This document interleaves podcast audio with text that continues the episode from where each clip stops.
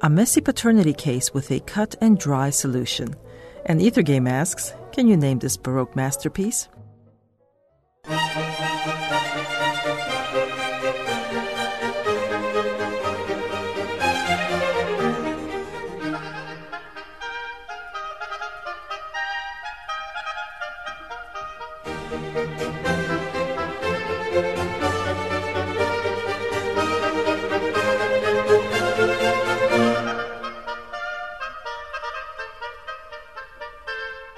In the second act of this work, two women petition the legendary king in a child custody dispute. The wise king saves the day with a crafty solution. You can find the answer on Ethergame Tuesday evenings at 8.